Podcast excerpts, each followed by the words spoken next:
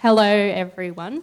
Thanks for coming to the M Pavilion tonight. Um, I encourage you to all maybe come down a little bit.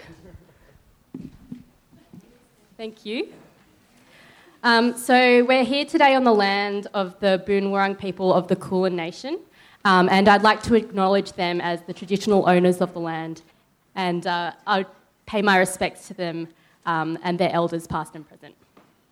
Um, I'm Carrie, I'm from RMIT, um, and for those, and I'm also from SONA, um, the team in Victoria. For those who don't know, SONA is the student body um, of the Australian Institute of Architects, um, and so this debate today is a part of a three part series. Um, so last week we heard from the emerging architects on the digital image versus reality. Next week we'll be hearing from established architects on housing affordability. And this week we're hearing from this enthusiastic group of students um, from different universities in Victoria. Our moderator tonight um, is Jackie, an architect, a writer, uh, editor of Post magazine, and coordinator of the bachelor program at Monash University. Um, so I'll hand it over to her to introduce tonight's debate topic and also our speakers. Thank you.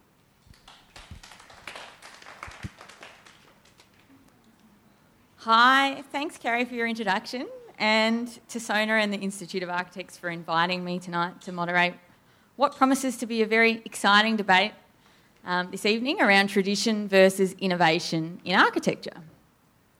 Before I begin, I'd also like to pay my respects to the traditional owners, past and present, of the land on which we're gathered this evening.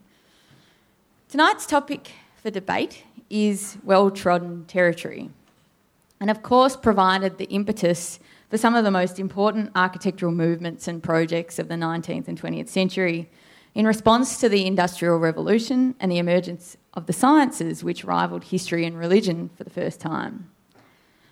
The debate between tradition and innovation played out in architecture during this period through both the celebration of and resistance to new materials and manufacturing techniques, new cultures of production and consumption, and the global transmission of architectural ideas.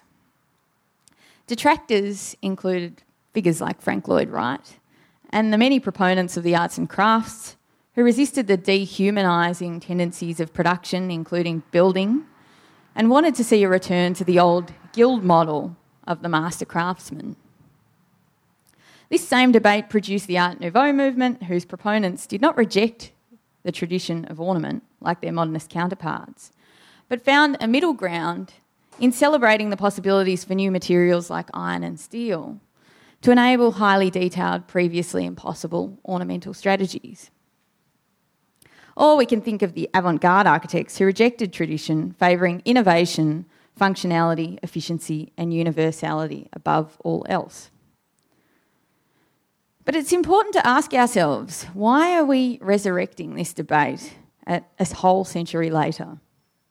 Hasn't the Western world accepted that progress is our only inevitable trajectory? In actual fact, I think this is a very pertinent conversation to be revisiting at this particular time in history. In the contemporary post industrial context, we're witnessing a new technological revolution.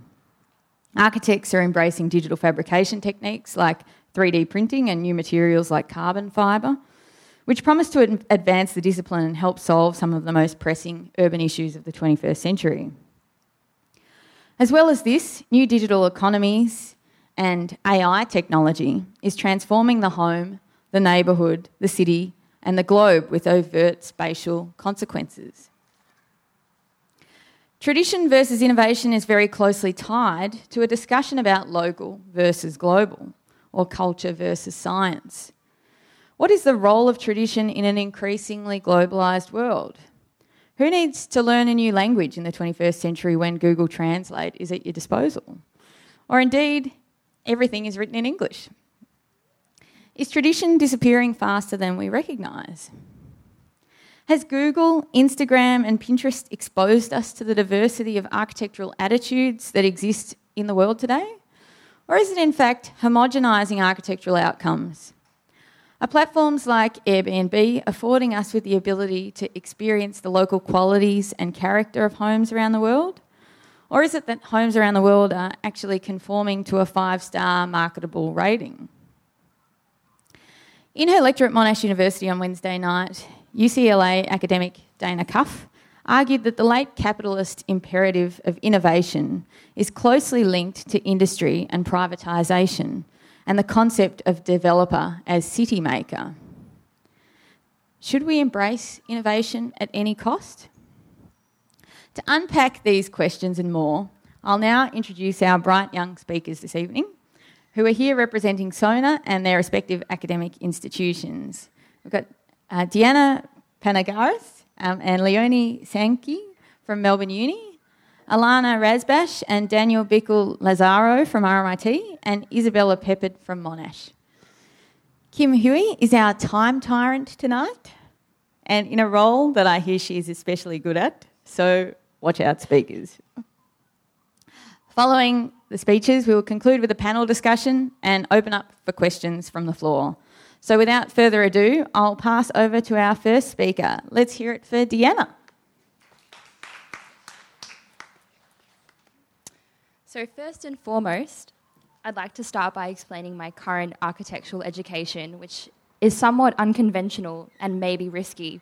I'm part of the 300 point program at the Melbourne School of Design, which means that essentially I have a background in something that's not architecture. So, I started in urban design.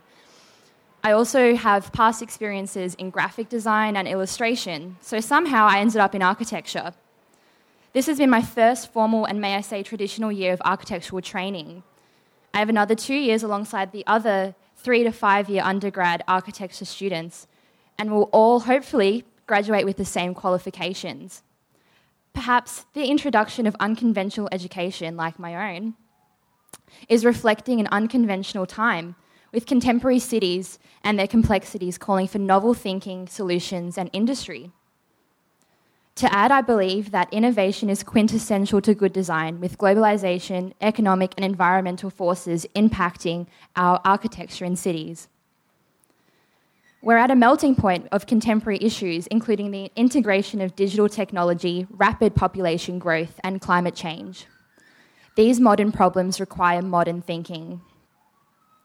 Although globalization has lessened the physical distance between collaboration, thinking, and making, there is still intense differences that are presented with each unique local space. I believe that sensitivity and appropriateness towards geographic, demographic, and time is perhaps the future of architecture. I want to read a quote by Bernard Tschumi, who suggested that architecture not only survives where it negates the form that society expects of it, where it negates itself transforming or transgressing the limits that history has set for it. Maybe he meant that risk taking will slow the rate of the inevitable decay and irrelevance in architecture and design. Since we're in the echoes of Koolhaas, I also wanted to mention a quote from his magazine slash publication of content in 2004, where he stated that architecture is liberated from the obligation to construct. It can, be way, it can become a way of thinking about anything, a discipline that respects relationships, proportions, connections, effects, the diagram of everything. So perhaps we are moving into an architecture that is multidisciplinary, distorted and informed by our multifaceted urban environments. Perhaps we're moving away from the singular client, the singular program, and the singular history. And perhaps we're moving towards not only building for humans, but our natural and constructed environments, including machines and virtual realities. Rory Hyde, in his text Future Practice, um, describes the new architectural industry to engage with other practices and other kinds of designs and outcomes with inherited assumptions, assumptions of the design profession. so, although I truly believe in innovation, I still think that tradition undermines and will always be respected for in architecture. But who are the 21st century thinkers that follow these postmodern ones? And what are the revolutionary systems or processes that our 21st century architects and designers formulated and will leave for the next century?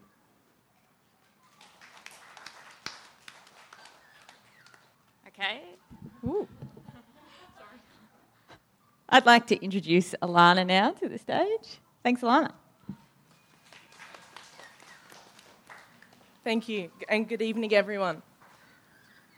I contend that learning from the successes and mistakes of the past, learning from tradition, is what underpins innovation and allows us to move forward boldly and strongly towards progress.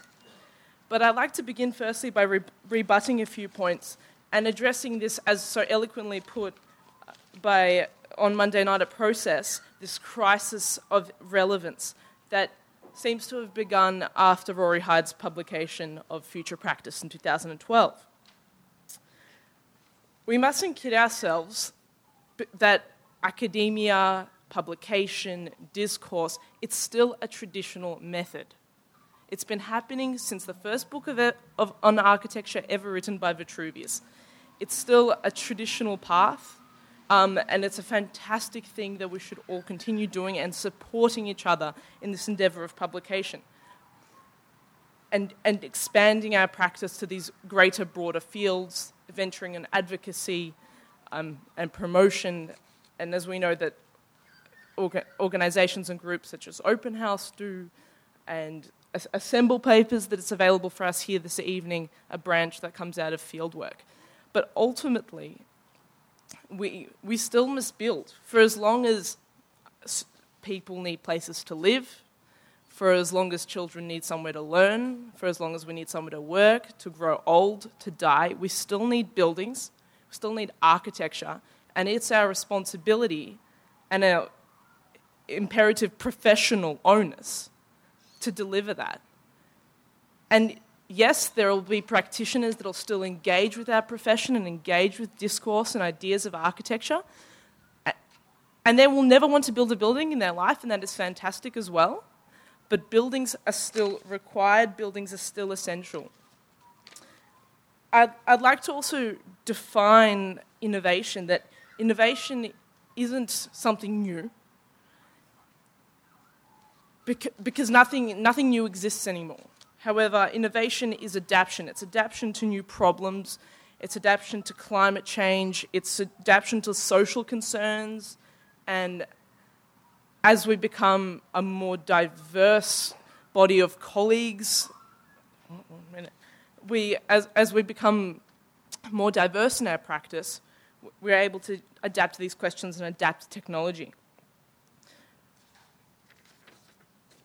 Another, another important thing is to say that innovation not only being stylistic and ideological and that of differing business models such as Nightingale or um, more design-driven developments such as that of Fieldwork and Neometro, tradition is, as we can understand in terms of business models, following the general taste and zeitgeist, following the same decades of discourse. It, and it, tradition is safe but restrictive. So we need to learn from these things. We need to learn what went wrong and what was successful and push on forward to include everyone in the future of architecture. Thank you.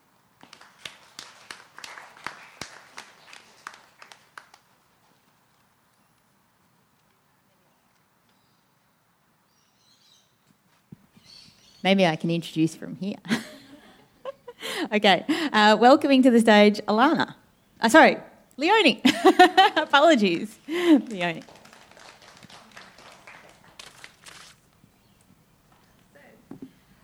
Um, like the other, um, I have come from a different background in, um, well, a not background in architecture. Um, I have, um, sorry let me. I've worked as a graphic designer and UX designer for many years before making the change to architecture, um, more as a role of being the interpreter from non designer to the experience.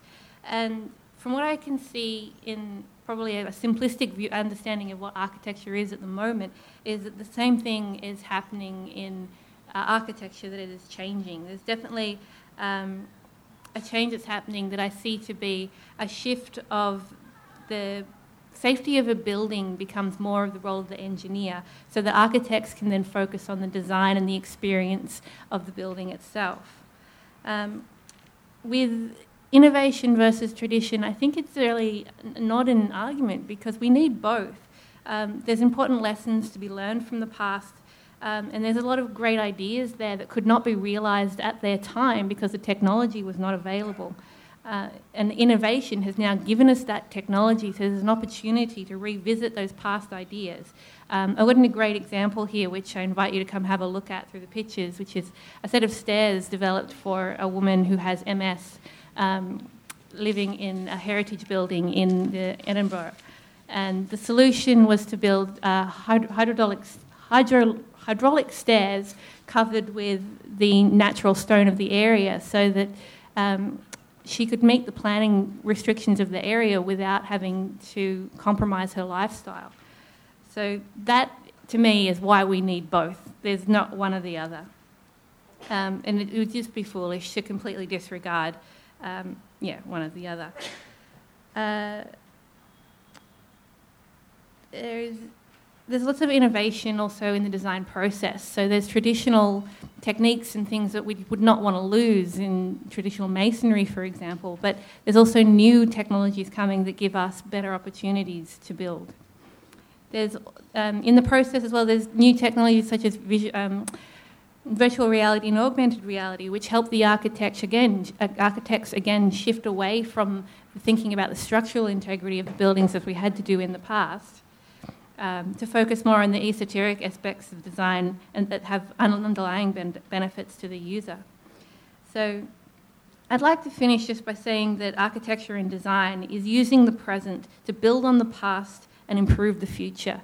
So, as simplistic as that may be, I think that's where we need to keep um, fund, uh, uh, coming from a fundamental place to make sure that architecture remains relevant in the future. Thank you.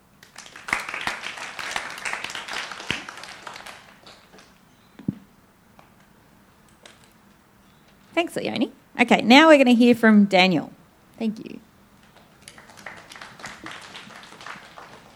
Hey, um, so I'm Daniel. I just finished my second year at RMIT. Um, and yeah, I just want, I agree. I think you kind of need both. I don't think there's kind of a one way solution to this. So it's like complexity and contradiction, right? Um, but okay, so my talk. So, so I'm more interested in talking about why I think innovation in architecture has been pretty unsuccessful for us architects in recent times. Uh, but before I get into that, I should probably define what I mean by innovation in architecture. So I'm defining innovation as the practices of architecture that claim their design and construction methods are innovative, such as practices of Zaha Hadid, Foreign Office architects, or more close to home, Roland Snooks. So they can also kind of be known as like bottom-up architecture. So in the design, so you design the process of the architecture as opposed to the outcome of the architecture, and you allow that to create the form. Uh, so my issue with this design stream is that the outcomes are essentially blobs, and that's about it. So how does one judge a blob? Is it blobby enough? Does it curve the right way? Did a flower in Southeast Asia swell the same way as that building one time, so therefore it's the most efficient swell? Um, it's hard to really judge the building on anything more than aesthetic qualities, which they claim are derived from fundamental mathematical truths. Uh, so, whilst you might think it did a shit curve, they claim it doesn't matter because the curve is derived from some mathematical theorem. So the proclamation is that the design is good because the algorithm is good, and the algorithm is good because the algorithm is complex, or it has never been done before, or it's somehow pushing the boundaries of architecture. Even though they never specify what those boundaries are, and I don't believe architecture is a study of materiality. So they claim to follow natural truths provided, by them by, provided to them by nature, then translated into the built form, as if the natural world in the jungle is more advanced than our own societies, and then they ask us to, instead of critically thinking about things, instead trust that nature knows what's best for us and let it take over. They claim all this whilst they design lar- the largest white, flowy buildings in the deserts of Saudi Arabia, Arabia for oil tycoons. Uh, so, because their proclamations aspire to deny critique of their form, I'll instead look to this idea in, that's manifested in the planning of their buildings. So, in Forest, for, uh, Foreign Office Architects Ravensbourne College in London, FOA, FOA aspired to create a flexible learning landscape that will narrow the gap between education and industry experience. It's full of half levels, avoided core, unprogrammed space, uh, supposedly for the student to ascertain what the best use of the space is. By pushing their university education as a way for students to learn how to commodify their design skills in the industry and find the best use of the space provided to them, as opposed to actually programming the space, they've actually, by not programming the space, they're actively saying to the students that they have to be responsible for the value of their own design ability. Instead of teaching critical theory and promoting students' abilities to understand what is actually good or bad in architecture, they're instead trying to promote the idea that the industry market will define that for them by either paying them or not paying them. In this sense, they're now promoting the idea that we cannot be critical and instead should follow the inherent laws of the market. because the market doesn't think it is closer to a natural resource, so that if we can manifest the market um, theory into our built form, we'll be creating the best architecture. I think this sort of thought process is actually regressive and, will, and it will cause bad buildings to be designed whilst furthering economic inequality in society through architecture, even if it's labelled innovative. I think critical integration. Okay,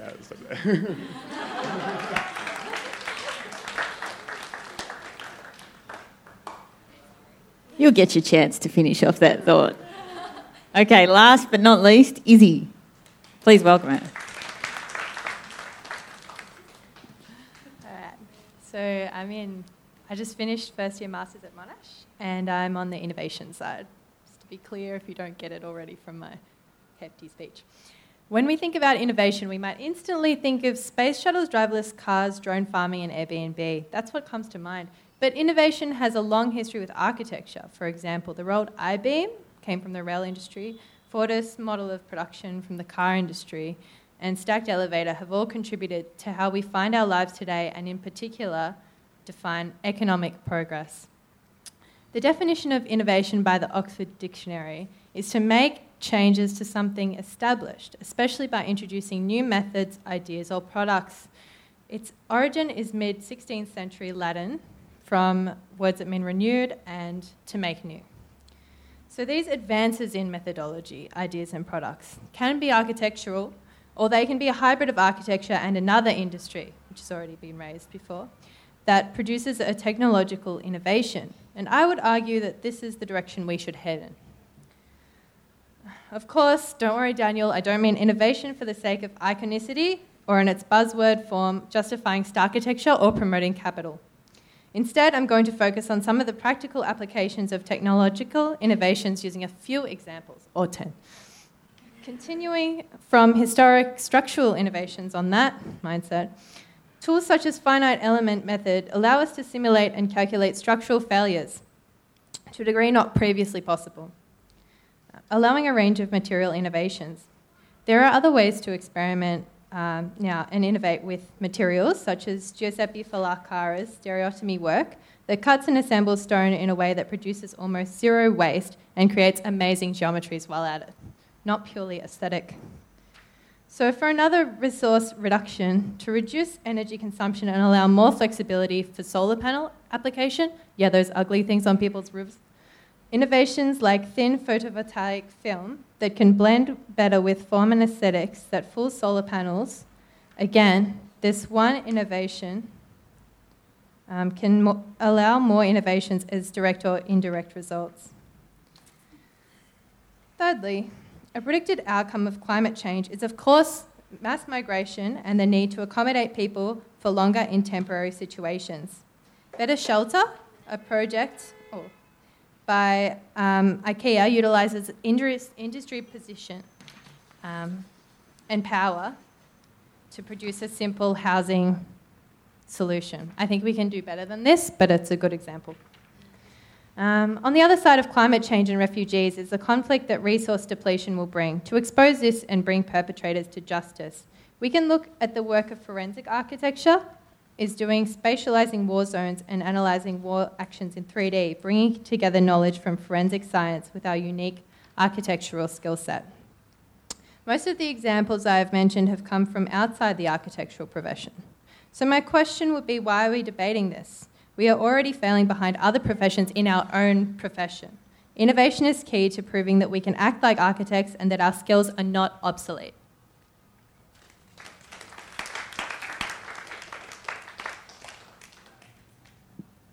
Okay, thanks, speakers. Okay, well, there, have been some interesting points raised so far. So I think we'll have a um, panel discussion now and speak to our panellists about um, their thoughts on some of the emerging themes that have cropped up in their speeches. So, one thing that um, to emerge um, as, a, as a key um, reiterated point throughout the speeches was the kind of changing nature of the discipline at the moment, um, with the sort of innovation at the moment, or the recent innovation of the uh, diversification of education in architecture. So, students coming from all sorts of different backgrounds to study architecture um, now. And so, how do we think that that changes? Is that innovative inherently? Is that um, going to see completely different and innovative results in terms of architectural outcomes? Maybe I'll um, pass that over to our first speaker, Diana. I think inevitably it will bring a new level of knowledge into architecture, probably similar to what you were speaking about as well just before. Um, I also believe that it will create a hybrid. Perhaps it won't even be tr- as architecture, it could be a breakdown of the boundaries in which conventional practice normally adheres to. And I think that it will benefit the multidisciplinary communities that we are somewhat moving towards. Yeah, um, I agree. I think um, architecture is looking to um, break down and specialise. Um, you can see this happening in the IT industry where they've got architects for all sorts of areas. Um, they've got social architects, social engineers that look at how they can structure um, computer systems to promote certain behaviours within the community. Architects can do that in the same way using a different skill set. So there's a yeah, there's a space for social architecture among all of this, and you know numerous other areas as well. So we're sort of suggesting that um, really what's potentially um, an outcome of all of this in the future is that maybe architecture isn't simply about buildings I heard a panelist, was Alana, maybe um, discussing directly the role of architecture um, and associating it with buildings specifically. Do you want to elaborate a bit on that, Alana? Uh, certainly. Rory Hyde's book interviews practitioners who have alternative ways of doing architecture.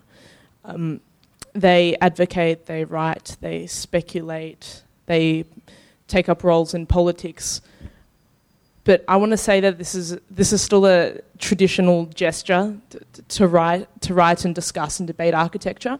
And once upon a time, architects did have a key integral position in public and civic life and in advocacy and forming of policies and governing cities and um, societies in societies pre ours and much earlier times, as, for as far as we can recall.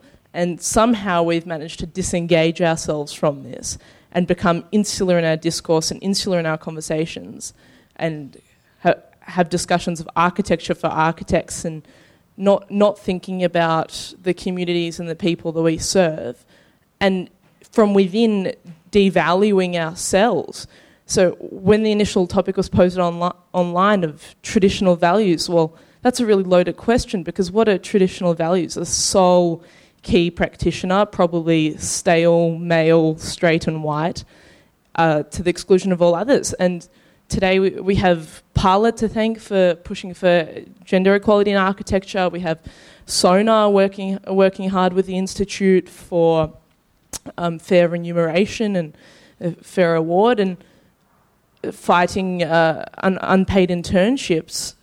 So we need, we need to be supporting each other, we need to be supporting ar- architecture and supporting and buildings and talking to everyday and ordinary people about the value that architecture can bring.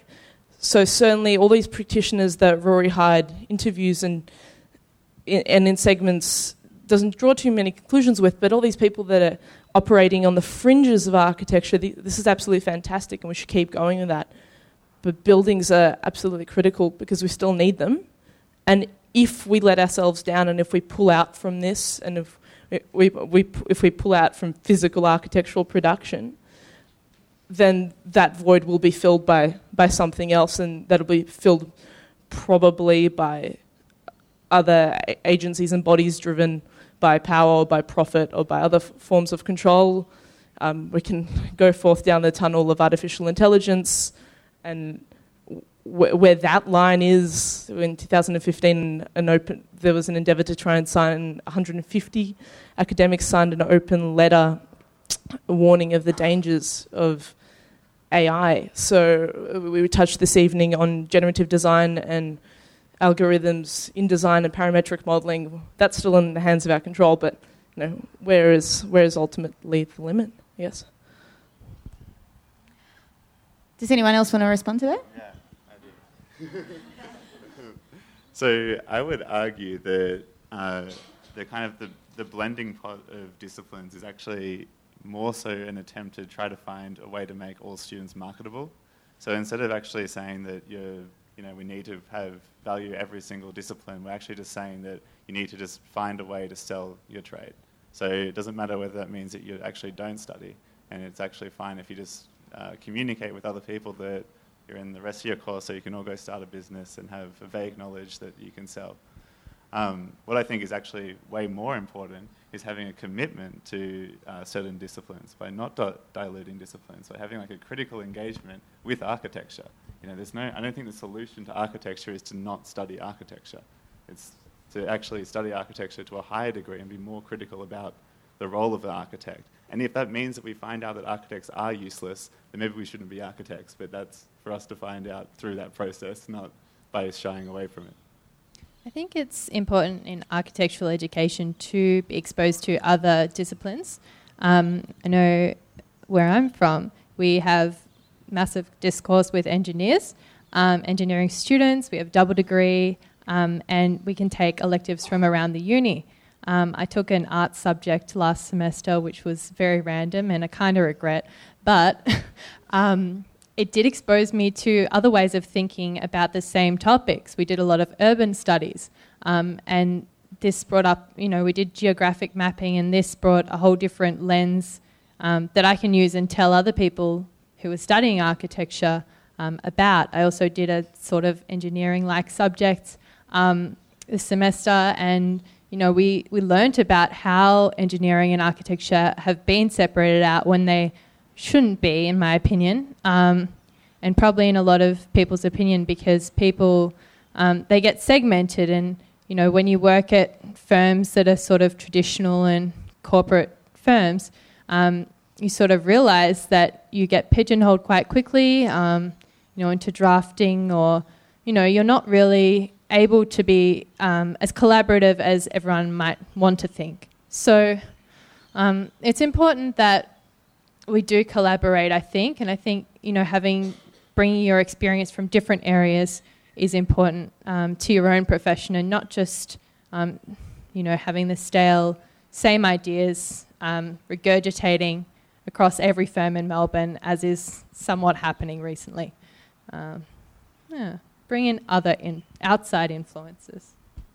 Yeah, if I, if I can agree with that, yeah. But I, I don't think it's about the architect being marketable or being pigeonholed. I mean, that is certainly something that needs to be blown up um, and gotten rid of. But the change in what architecture needs to become is working more with in other industries. I mean, there was um, an example brought up where the um, the idea of public housing has been abandoned in the late 20th century. I would argue, no, it hasn't. It's just that architecture realised that design is not the, the, the, way to solve it. It's a collaboration with design and, and a lot of other industries, including mental health and um, social workers, that will bring that solution around. So, yeah, collaboration is what needs to happen. I'd like to come back to this point in a moment um, that you raised, David, about um, the sort of inter- intertwined. Sorry, sorry, Daniel. sorry, Daniel. Um, about the intertwined kind of relationship between uh, progress and sort of economics or the marketplace. Um, but before um, we move on to that, I think it, um, just while we're on this topic of agency and the agency of architects, isn't um, innovation what kind of separates architecture from other building practitioners? Like, um, you know, draftspeople and people occupying this kind of space? Whoever um, wants to respond. Yeah, no, sure. Um, no, for sure. I mean, I, I don't think I, I don't think draftspeople would be the right thing, but like I like I don't think that uh, engineers can't be innovative, and I don't think that architects shouldn't work with engineers. I just think that architects should be architects and engineers should be engineers. And if you go to university to study engineering, you study engineering. If you go to architecture, if you go to school to study architecture, you study architecture, and then you use your combined knowledge, like deep knowledge, through a higher education of those fields, to then work together to create something a collaborative outcome that has a high level, as opposed to diluting everybody's knowledge, where you just get down to a point where if we have bare bone, like you know, I don't, I don't know the history of like Greek mythology, and I don't think studying it for a semester is going to make me that much better. But if somebody who spends five years studying it can find the value in that, and then we can collaborate and use the value that, to create a better outcome. A counter argument to that might be that we're sort of seeing the end of specialisation that, you know, the internet has made it possible for everybody to look up their medical symptoms and they no longer have to visit the doctor. Um, you know, everyone watches Backyard Blitz and thinks that they're a landscape architect now. Um, so I suppose, do you, do you think that there's something innovative in that position as well? Where, where do we see, do we see that um, the agency of architecture relies on this kind of specialisation?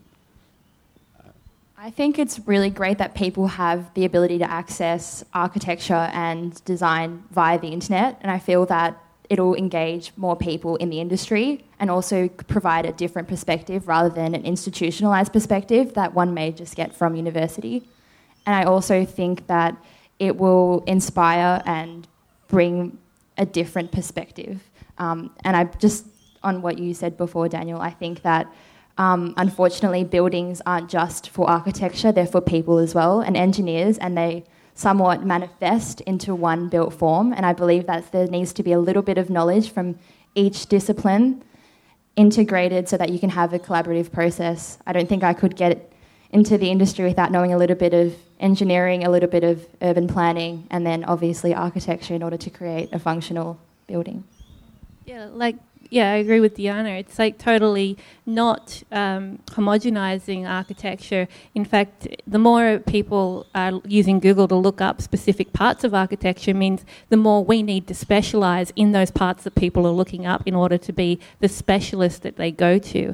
I mean, you know, use the example of health. Well, if you start a cough, you, the first place you go is your GP, and then your GP will look at you and think, oh, well, you actually need to go see this specialist to go and find out what's properly going on and get the proper tests. The same sort of thing can now happen in architecture where we can start looking at all of these niches really delicately and dissecting them to get a better result. I think we're talking a lot about um, people coming to architecture from more diverse backgrounds in the contemporary context. Um, but we haven't really spoken about the opposite, which is architects moving out into other fields and using their expertise for other endeavours. Do you think, do, does anyone want to respond to that? Does anyone want to speculate on the future of architects being involved in other fields? Um, well, I, have heard quite a bit that, you know, I'm, I'm coming from UX design um, when I've been studying at Uni Melbourne this year, um, that there's an opportunity for architects to actually go into UX design, and I would totally agree with that. Um, the things that we're learning about structuring um, the way people experience space are transferable to the digital realm. So, you know, I, I spent a long time in companies devi- developing um, apps that um, you know would sell a, p- a product um, or an experience it's just taking those skills out of a digital dimension into the real world. I'd like to add to that that we're incredibly privileged to be studying a path of education that offers us such a diverse skill set, such a transferable skill set, and such a, a capable skill set. Um, but to answer your earlier question, Jackie, of what separates us from other building practitioners, and that's the ability to administer and deliver a contract. Ultimately, architecture is a service, and we need to respect and, and collectively support that professionalism of the discipline. Uh, just back onto your point, I think that yeah, if you go out to other industries, like that's fine. I just don't think you're not an architect. Like you're still you're still studying architecture, and you come out with an architecture degree, and like you can have a company that has an architect and a graphic designer in it. It doesn't have to be defined by what the company defines itself as. Like if you go to an architecture firm, there's a graphic designer in an architecture firm, and the reason why you hire a graphic designer as opposed to just getting an architect to do it is because they know how to do it better. They spent five years studying it. Like that's that's what they've learned. the same way you wouldn't want somebody to go into another like into an architecture firm that didn't study architecture because they wouldn't know the same things we spent five years studying. Like, and if unless we define that there is no value in studying for five years in architecture, because and if there isn't, then we should all just go and go into the marketplace and sell out whatever we can for whatever it's worth. You know. I think well in in my firm um, where I work, the the graphic designer did do full architecture degree, five years. Um, and then he moved to graphics because he was sick of not being creative enough. Um, and so they hired him based on the fact that he had that experience. And he, it's just an interesting point, I'm not really rebutting you here, but um, you know, your skills are transferable, but also in the 2D sense, not just the 3D senses, as has been mentioned. So that's worth a um, input too. And um, I think this point of academia is really interesting um, and how um, if a lot of people move out of architecture. I, I know I was trying to do very practical um, based studios, but then I found myself in quite a theoretical studio this semester because um, I was really drawn to it and the possibilities, or I guess the creativity it allowed. And I think that's what takes a lot of people out of um, practical work is that they don't feel like they have that creative um, outlet and they feel like, you know, in their first few years out, they're really just doing other people's ideas and that deters them. Whereas in maybe art, um, you know, you go out and hopefully, you know, you're working for yourself, you get to continue with your creative um, tangent into practice. Um, but for us, that sort of gets cut off in a number of ways unless you do very um, market or uh, industry based studios at uni. Um, but in a lecture by Dana Cuff, um, on Wednesday night, which Jackie mentioned. She's talking about how, you know, academia doesn't just have to be non practical work, and you can use your positions um, within publications and, um, you know, within universities to actually promote different ideas while you've got that platform. Um, and, you know, so they built with students uh, a prototype um, to catalyst what would be possible for one of City Lab's projects. Um, and I think that is just sort of like how I guess you can translate academia into architecture at any point, but it's just the willingness, and you can translate any different discipline back into architecture, or it's transversable, but we sort of get told not to do that, and I think it's important to open that back up, look at different precedents if you're interested in that, um, and keep the debate going on the side, and always look out for opportunities. I think that's an interesting point, Izzy. And, you know, one of the things that we sort of know about architecture is that we sort of become generalists in many ways. I mean, we're specialised in architecture, but we do know a lot about, a, well, we do know a little bit about a lot of different things, which makes us kind of unique um, in terms of you know, other kinds of professions. So, how we apply that um, and, and what uh, other fields that um, might learn from our ability to connect disparate dots um, is an interesting thing to consider. But I think I just want to um, go back to some of the questions. I think we've, we've got to wrap up in a minute and pass over to questions from the floor. But just getting back to some of the questions posed in the introduction about this kind of idea that we're currently facing um, issues of the marketplace in architecture, issues of globalisation, global economies, um, digital economies. And in the face of all of this, um, we're effectively sort of becoming, well, we could argue that we're becoming uh, much more, in, in the fact that we're much more connected now via the internet and um, via things like Pinterest and Instagram, that our architectural cultures are homogenising, and we sort of mentioned that earlier in the panel discussion. So, how do we, how much progress is too much progress is what I, am interested in asking. And how do we preserve some of the traditions that um, we really hold dear to our identities in this kind of climate? I think the answer to that would probably be respect the context. So, respect the local um, surrounds, respect where the architecture is, and perhaps not give in to global forces and a homogenization. Um, obviously, there's advancements with technology which can help the localization of places, but to uphold that identity while perhaps um, building and designing, I think is really important. Um, and to also be open to that new de- technology and the digital regime. I think it's important also to work within your constraints and know how to be subversive in architecture and um, sort of get a, you know, find a way to sorry, achieve, um, you know, your ideal. Um, and you know, often we have this great idea that sort of gets driven out of the design process when you're designing for capital. Um, but to try and always keep it there in some form and fight for what you want and also you know also have the back in your mind that we have these skills we can also you know if we need to unfortunately promote things as you know like having this great public space or could be like value capture um, but you know, really what you're trying to do, you have your own agenda always.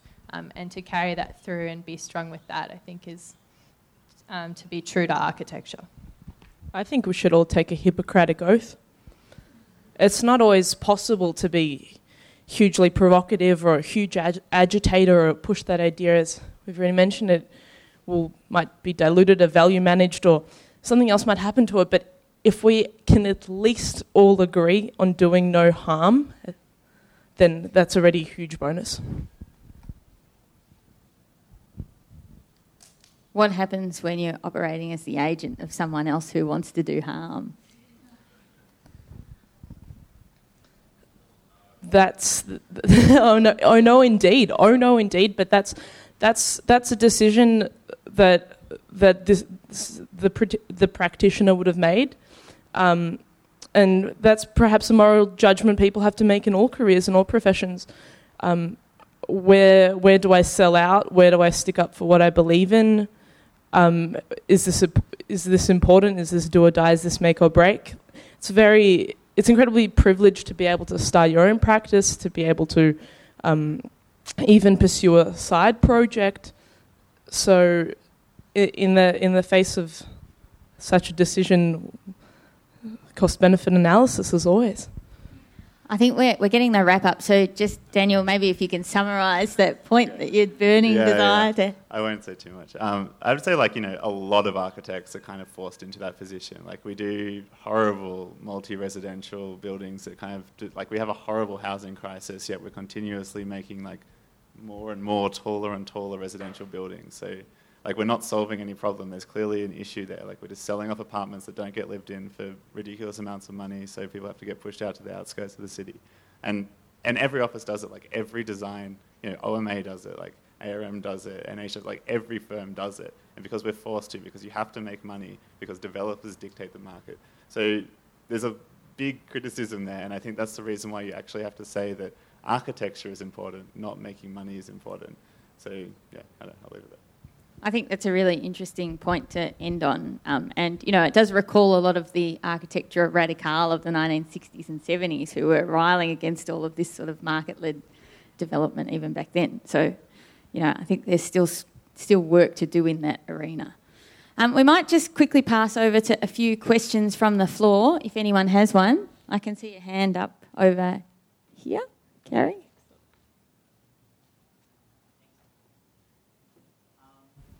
I guess my question is um, with countries sort of on a more world scale becoming globalized, um, say, for example, Australia following a lot of the trends of the US and sort of that Western world, can that be translated into, say, a design context with a lot of, I guess, merging of industries coming? Like, will the merging of different industries come sort of globalized in a way, and where do people find their identity in? their professions and their special specialities?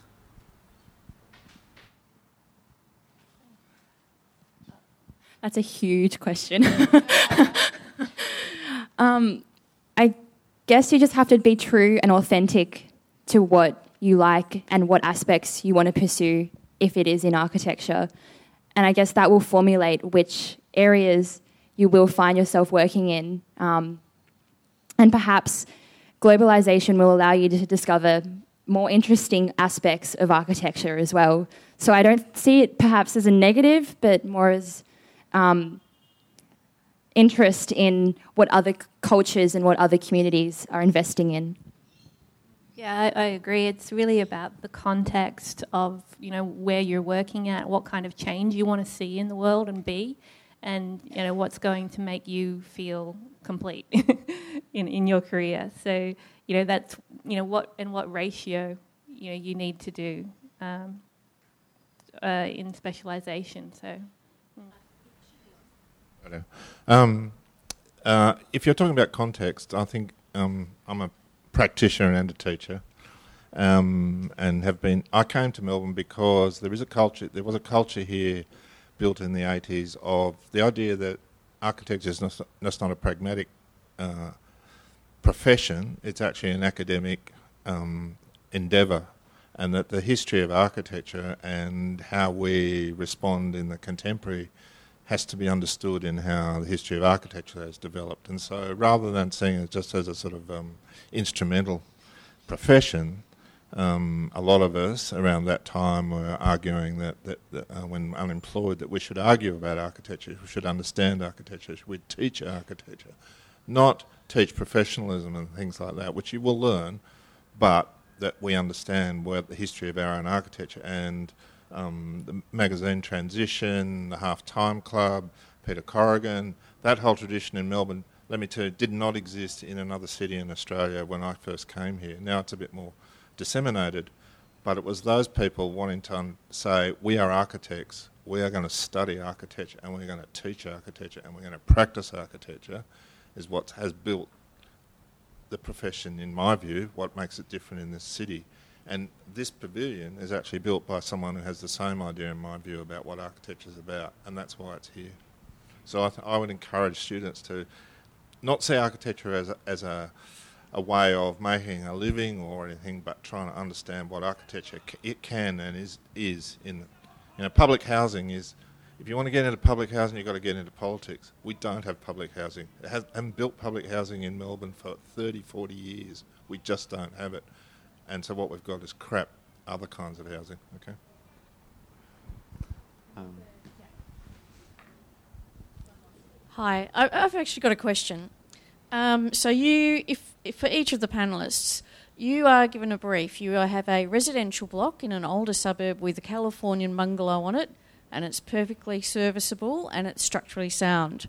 And we've talked tonight about innovation being adaptation for new technologies or new materials, what would each one of you do? Would you, with that block, with that bungalow, would you renovate it, would you restore it, or would you raze it to the ground? Can I just ask, what's the problem with it? No, it's structurally, it's, it's structurally sound, and uh, a new family is moving in, and they just want an architect designed home. Did they want to knock it down? Wait, no, no. Yeah, Yeah, that's okay. right. So Oh. they want well, to move in. that, that actually is my professional counsel. Yes. So, as a client, I would talk to you, Yes. find out what it is your desires are that you want to see on that site. If you wanted to keep that building, then we will, and we'll find out how we can use new technologies um, to give you warmer walls, better insulation, um, and you know the experience that you want in that house. If you wanted to knock it down and build something completely different, then that's another avenue we could take. But it's really about starting with building that client relationship before you even start drawing. Yeah. So you've all got different positions around the traditional values versus the innovation imperative. So speaking as individuals, and not just looking at it from the point of view as what does the client really want or what's the client prepared to pay for, in your own hearts, looking at it from your own value sets, what's your feeling about that challenge? We would have to analyse the context, the neighbourhood, which which city, which suburb, where in Australia this was located. Uh, the I think maybe if I can interject here, the panelists who have responded to summarise, I think are saying that it would be a case by case situation depending on the the embedded qualities of the building itself and its context and it's difficult with such a sort of generalised scenario to maybe make a call on that if I can speak oh, on completely. But following on from the earlier comment at the mention of transitions and Corrigan and the halftime club, their their contention was, and largely would have to agree that architecture is about hope and architecture and about ambition. And in the case of the client and the bungalow, it would be giving and fulfilling the hope and the ambition on the case by case basis of that client. But at the, at the same time, we can add to hope and ambition, we can add problem solving and seeing what we can figure out. Yeah, so I guess what I would say is that essentially when like if you're going to do a building, you want to like acknowledge, you know, what are the issues. Okay. Okay, yeah, I'll just finish up. So We're getting the wrap up, basically. Yeah, yeah. um, so you just have to look at what the issues are with the building. Like, so does it not have enough space? Are you having three more kids and you need another room or something like that? So therefore, you need to build an extension, but you want to do a good extension. So then you get the architect to decide what that good extension is. But if there is no problem with the house and there's no broader problems with the societal housing issue or not, there's no problems whatsoever, then I don't see a reason to change anything if there's not a problem. Can I quickly add in before I get cut off? I think, aside from the context and what is being proposed on the site, if there is something there or not, I think there's still room for history to be preserved in our suburbs, cities, or wherever which this building exists. I think it would be vital for our communities to look back on what type of architecture was there, and I still think there is room for them to stay. And I think there'd be also room for innovation and also um, a new housing typology that involves maybe a community garden or a second dwelling for refugees. Whew, I think we're going to have to leave it there before they roll us all out. But um, could everybody please join me in thanking the panel for their very insightful comments this evening? It's been really great, and um, thank you all for coming. And thank you, Jackie. Thank you.